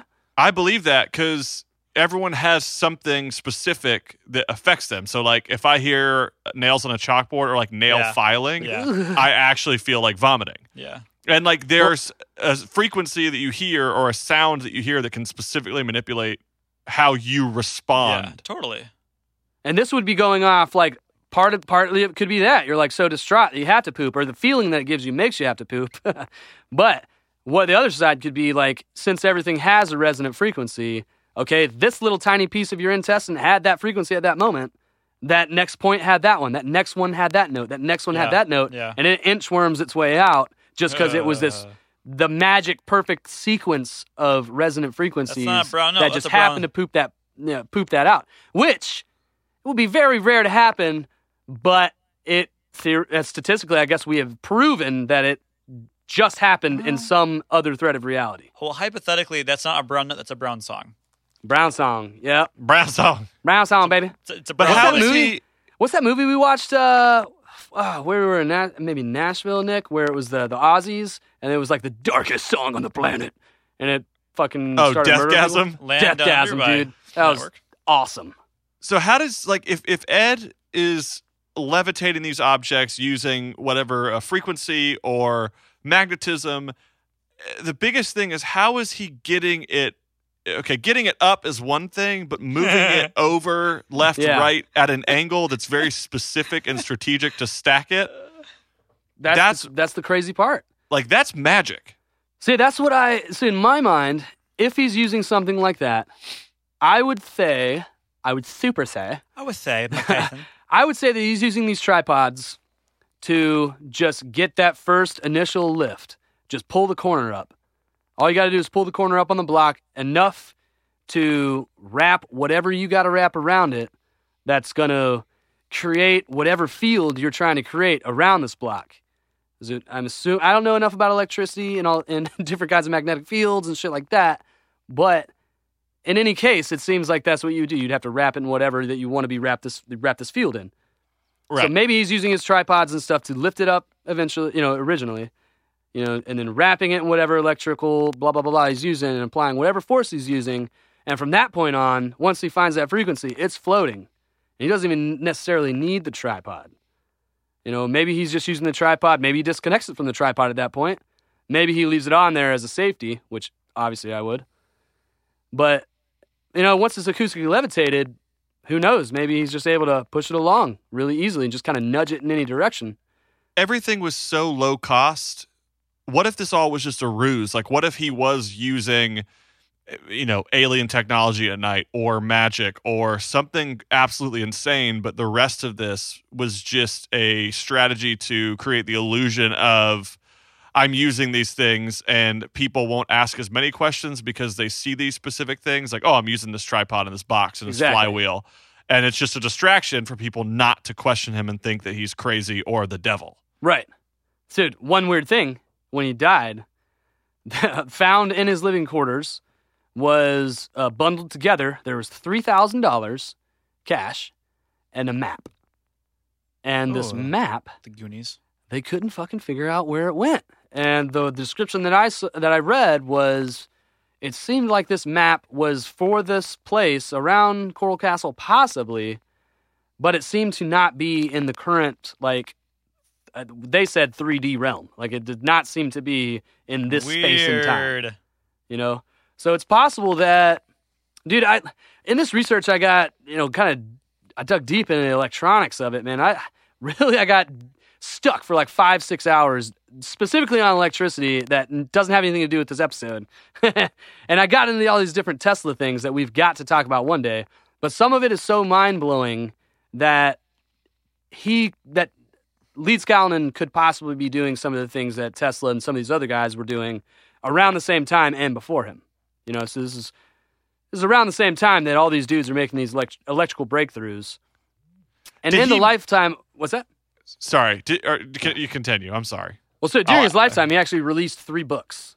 One of them was about philosophy, his philosophies. They were little pamphlets. Uh, one of them was about family life, which he had zero. it was about how to raise kids in a family. But he He didn't. was clearly unqualified to write that book. yeah. and then the third uh, was called Magnetic Current, I believe.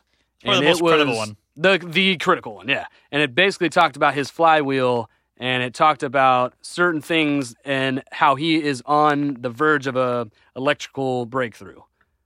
And maybe Coral Castle was his proof of concept before he just splooges to the world. Look at this shit. I am a genius. But maybe he just didn't know that that's the kind of shit Tesla and other dudes were doing, and people are just snubbing them because it's not, they're not Edison, you know? Right. It was it was real primitive. Like what he was doing was impressive. seems scary, yeah. Yeah, but also primitive in the sense that it's like you can't walk up to somebody and be like, "So I'm basically using magic." uh, Well, and 'cause to them, To them, it is magic. the mag- the Well- magnetism of the Earth. But did he name it Coral Castle? What I was going to ask. Like, is Uh, that yeah, I his believe name? he did. Yeah, I believe he named it that, and it was like an attraction, pretty much. Like maybe he realized that okay, he's got to make money, and it could be an attraction. So that's just what it was. It was an attraction that people, that schools, went on field trips to. The seven unex- un- but there's unexplained- nothing about it that's made out of coral.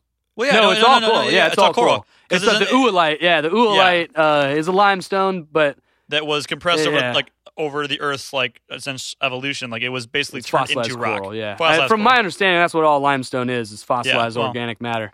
So I was exactly. reading And that's why it's it's not. so soft. I was reading that it's not even made out of coral. What do you mean?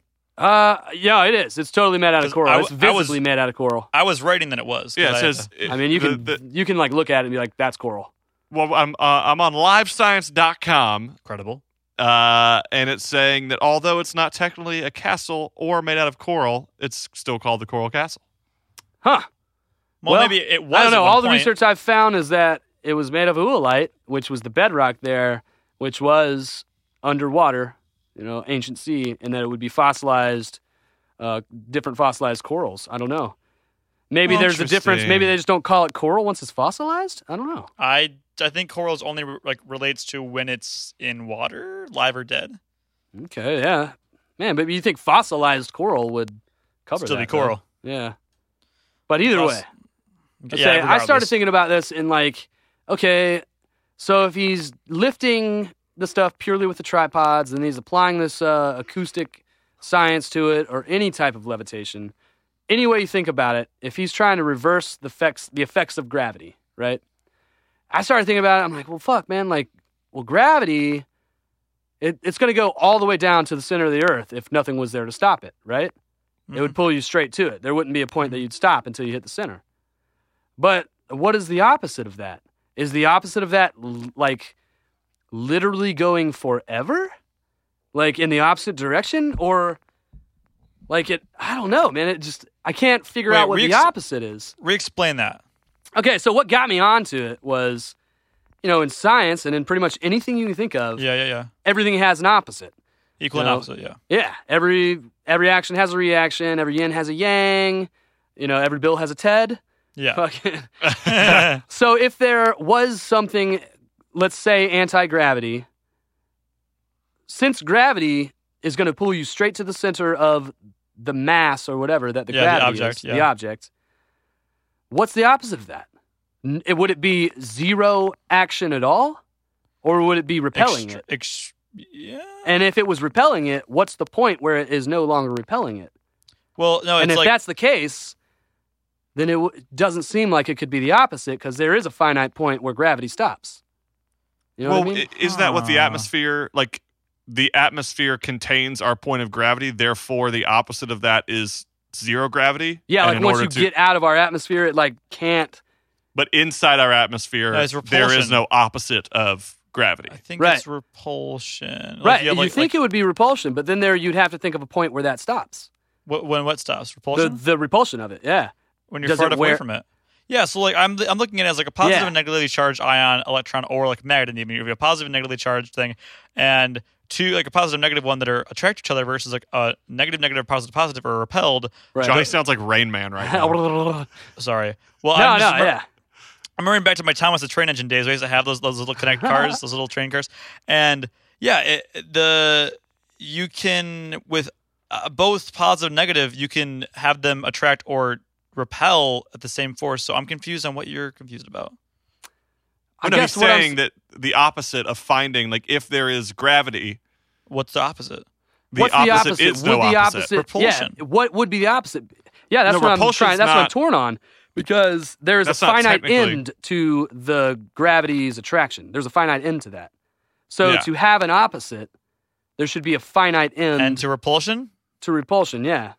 It's So not, I guess well, that's just when it exits like the magnetic repulsion is repulsion is man-made essentially. No, it's not. In in a place with gravity, absolutely. No, well, you can have that- two yeah, in the place of positively gravity. charged so ions in that this, are not in this thought, I'm considering all the work that we do against gravity. I'm not going to consider that anti-gravity. I'm not going to consider the work that we do anti-gravity. in order to create anti gravity, you have to be falling at rapid speeds in on Earth, which is Wait, created by the gravitational pull.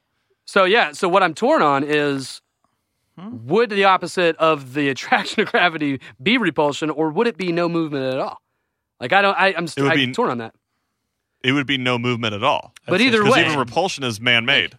Repulsion is not man-made. It's you not, could have negatively yeah. and positively charged things, and there yeah, are in the the, Earth the right magnet now. will repel. Yeah, there are. I guarantee there's things out there that have like there no, have the to magnet be. re- repels and attracts. That uh, yeah, you flip the magnet, it repels. Simple that- as that. we yeah. didn't make that.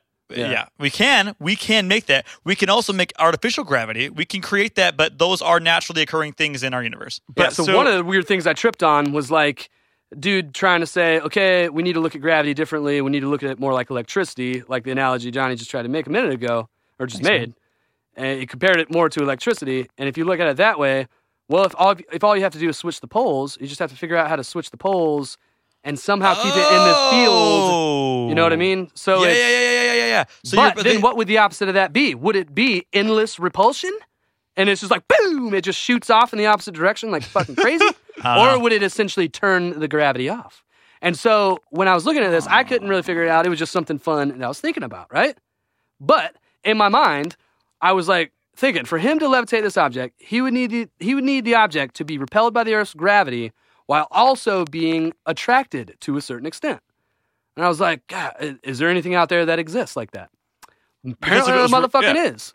Yeah, apparently, uh, it exists in the field of superconductivity. And apparently, a superconductor, superconductor is basically any conductor, like a wire or anything, that Yep. has no electrical resistance. yeah, So everything that you can think of, copper, gold, blah, blah, blah, blah, blah, us us, we all have a resistance of some sort. and a certain amount of conductivity. Yeah.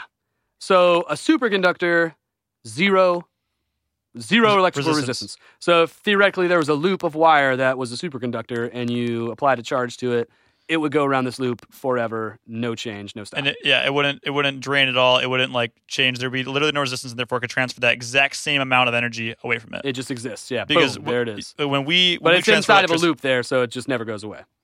Yeah, Yeah. So a superconductor, apparently they are temperature dependent. And at room temperature, uh, depending on what material this is, you can make superconductors out of different things, but they're man sounds so smart. this sounds so smart. Well, so at room temperature, it acts normal. There's no magnetism, okay?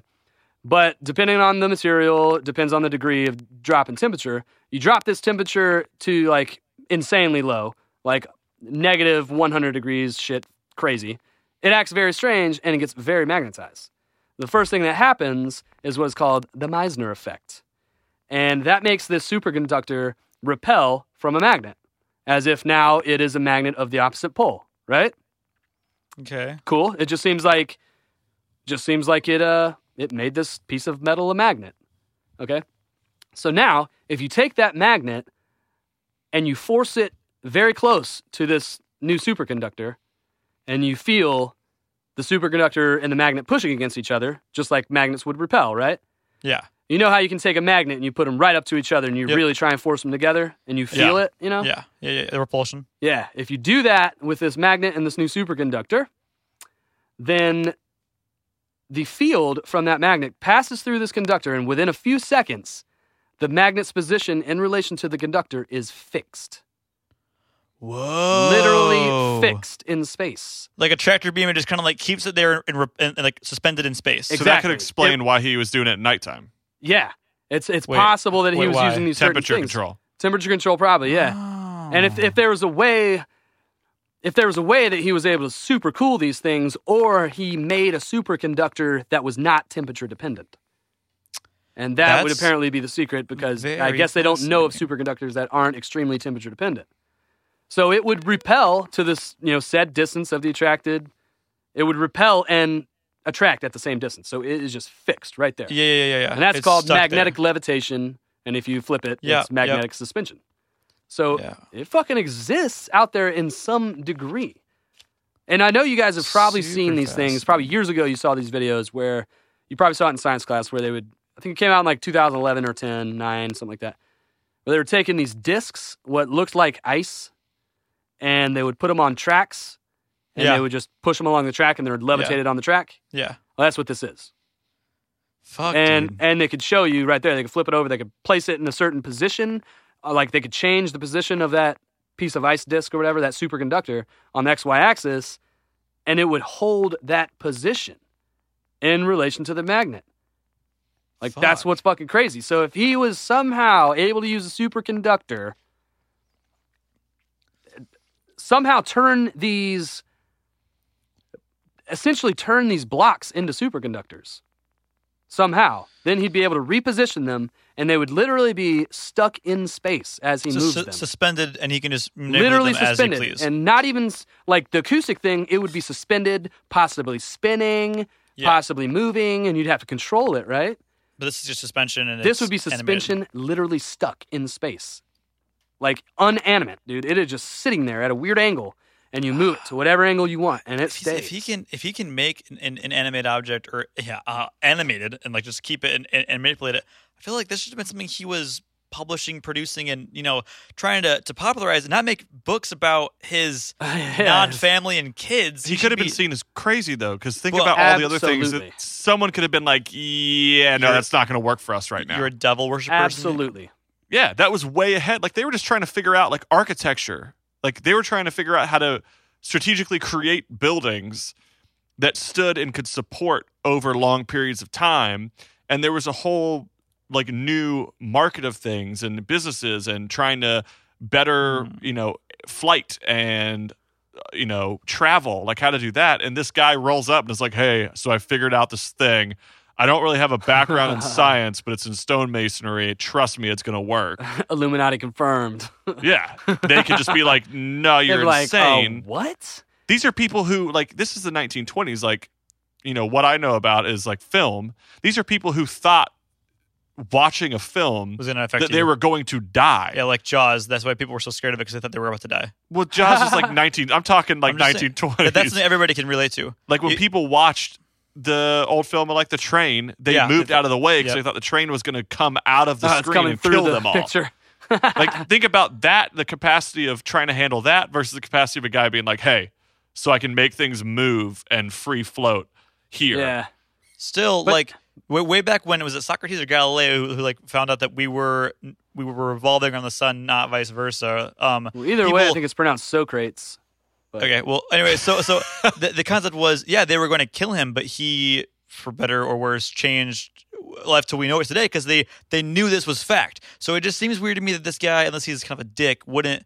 share that, even though it's he could have also been shut down like he could have also been told no we can't do this because if too Right. many people if this is commonized it could actually fuck up So the they're gonna let him- right magnetic yeah so plane the super and smart fields of deeps earth like obviously tesla he shut that earthquake machine down because he realized this could literally crack the earth, earth in half but we know about like it why. could literally crack the earth, earth in half. Yeah, I think know. it's possible that there are things out there that humans could do, like we could figure out how to do that could literally destroy everything just by trying it. Yeah, You know, like I don't think that's so far fetched. it's not. And it seems like maybe a science like this could lead to insane shit like that.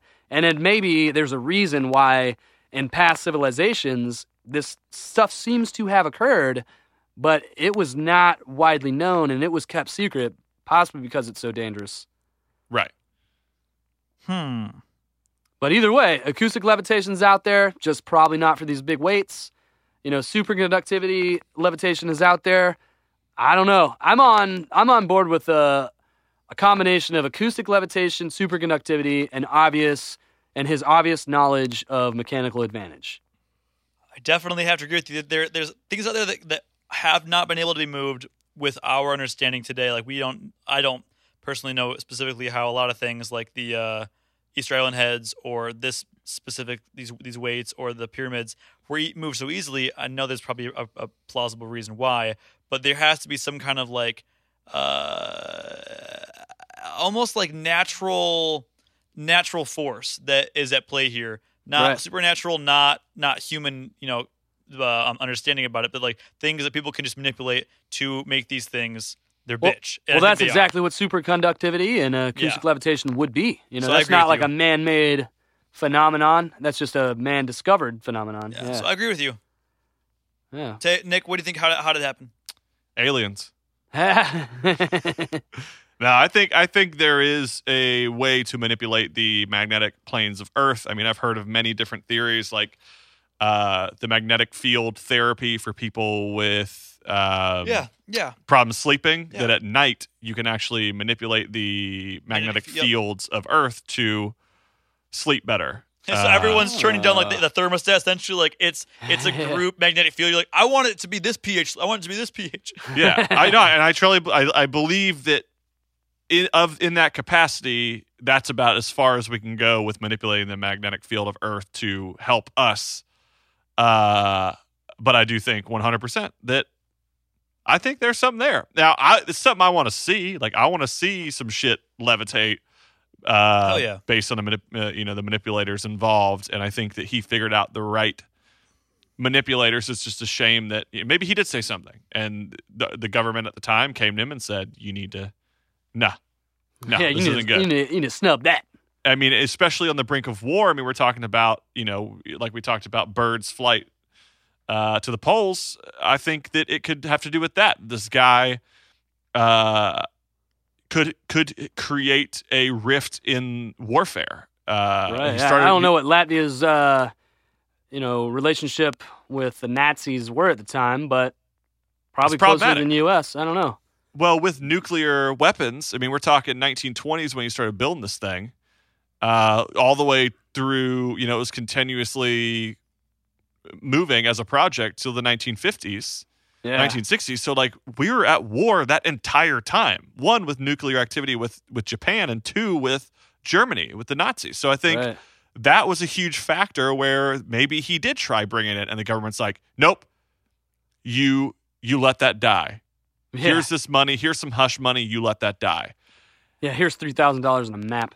Here's three thousand dollars in a map. Maybe the map. I think the map might lead to maybe where he built it on that specific plane. I think Right, maybe yeah. where he built it. There is I, I a think secret. that's the that's the the right tree to be barking on. Yeah, I think there is something beneath it. I think if someone were to investigate the map, I don't know how to get below uh, Coral Castle, but I think that if you do get below it, I think there is something there.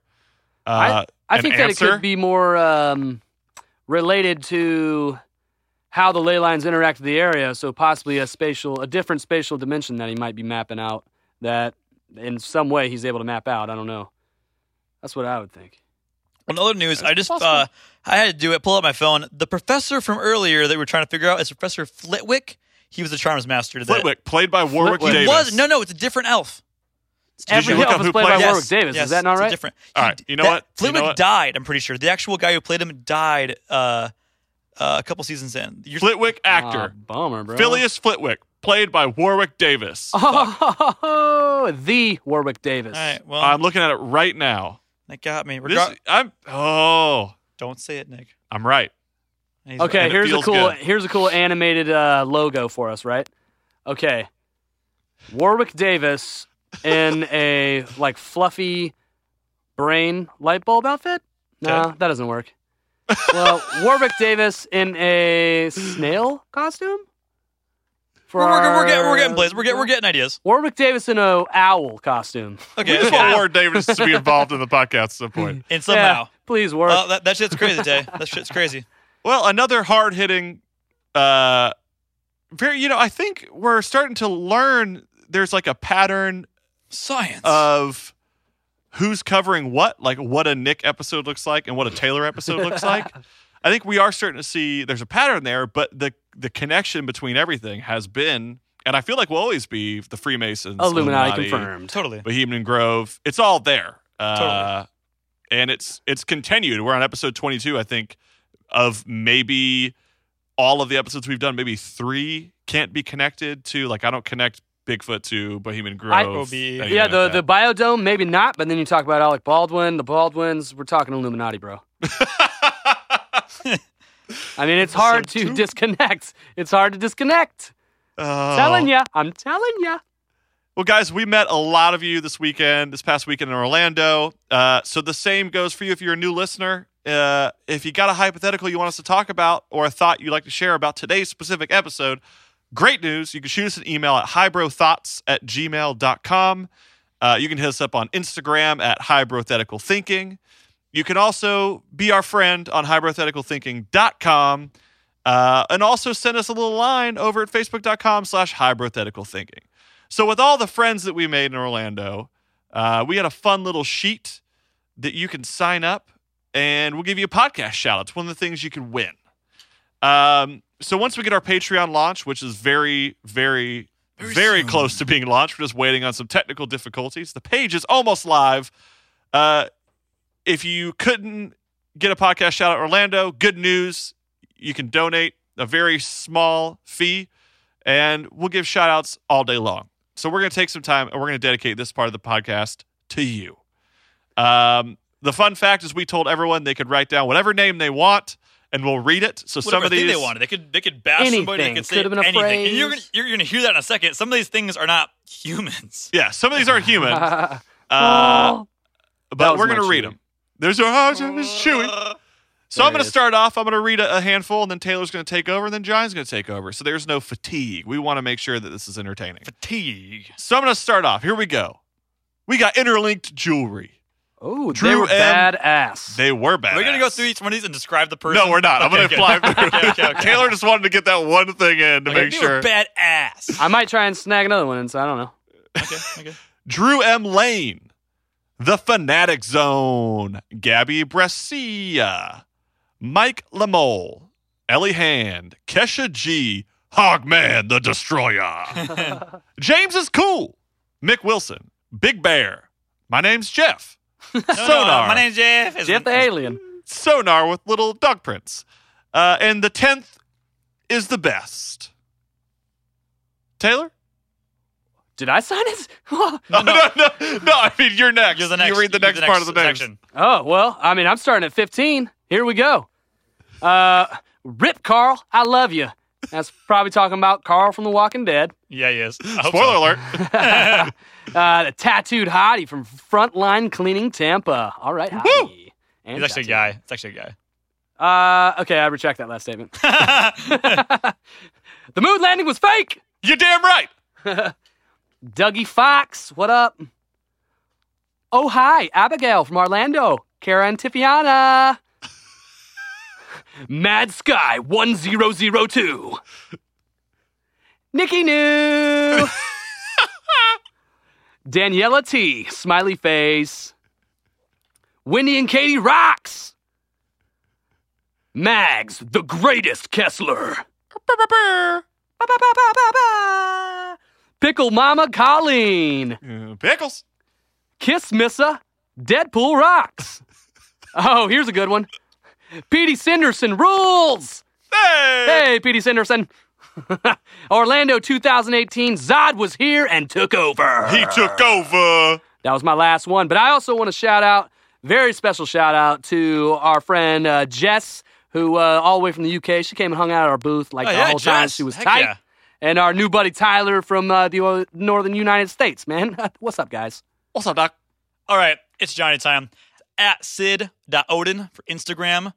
Danny Mess. Dan plus Sarah Honeyset. That's a cool name. Uh, Adel, Adel, Adelirice.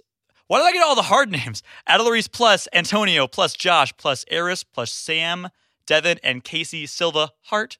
Ryan Albin. Deja, smiley face. Caitlin was at Walker Stalker Orlando. It's an at symbol. De- Desi Hart. Da- Daja Moore. These are a lot of hard names. Mackenzie McCusin is amazing. Sarah New- Newman's rocks. Randy Bear and Casey Jordan and K Rex. Hey, and if you guys out there, I think the Orlando people enjoyed our company. If any of you cities out there think there's something cool that we could go set up a booth at, send us an email, let us know, because we'll set up a fucking booth. Cryptid Con. Cryptid Con! Yeah, I want to go to Alien Con so bad, dude, so bad. I want to go to Alien. Uh, contact in the desert, get us there. That'd be cool. oh, yeah, someone wants Uh, to just like pay for a trip, contact in the desert. You know our email and stuff. Yeah, so sweet. Patreon. All yeah, right, y'all. we do that shit. Yeah. Well, thank you guys so much for joining us on another episode of Hypothetical Thinking. Uh, it was a good one. We're, we're, we're pushing towards 30, and then, guys, when we get to episode 50, we got some crazy shit for you. So let's start teasing. We're not, not even- halfway Oh, there, though. Episode, Episode 50 is a big one. It's going to be a big one. We got something big we're going to do. Uh oh. Yeah. That's we're not even halfway there though. It involves a spoon. What? I can't say I've said too much. I've said too a much. spoon. So without further, I, you know what? I'm just gonna go and said say I'm happy that we're here. We're doing this. We're still doing it, uh, and it's you know doing things. I've been Doing Nick, things, baby. I've been Taylor this whole time. I'm Johnny. and uh, guys, we have a new ad out. Make sure to check that out. And if you see Johnny on the street, don't slap him. Actually, Or do you slap can for this episode, but just don't slap him You're after. giving that. them uh, positive and negative reinforcement. yeah, well, One the other. slap him and then don't slap him. You guys have one week to slap him. Okay. Perfect. One week. If anyone, if anybody finds me, actually, I'm not giving that. I'm not giving that. His address is three seven seven four. No, it's not. You know what It I just is. realized? Nobody, nobody asked me a single question in my left ear at the con. Not a single question. No one, no one went through with it. Whatever. Whatever. Who did? All right, we're grateful. Uh, we're so happy that you guys are, are still listening, and uh, we have we're gonna have some guests next week that I'm very excited about. First time ever, and the last time ever. that we're gonna have guests. Probably the last time ever. Um, uh, it'll be good, and I'm excited about the topic. I've already got it picked out. It's something that's near and dear to my heart, uh, and it's gonna be a fun. Power Rangers? Shit. Nice. I got it. Yeah. Was it really? No, I was just Okay, kidding. okay. All right, guys, thank you so much. Longest outro ever, but uh, I'm just getting sentimental. Okay. Bye. Adios. Bye.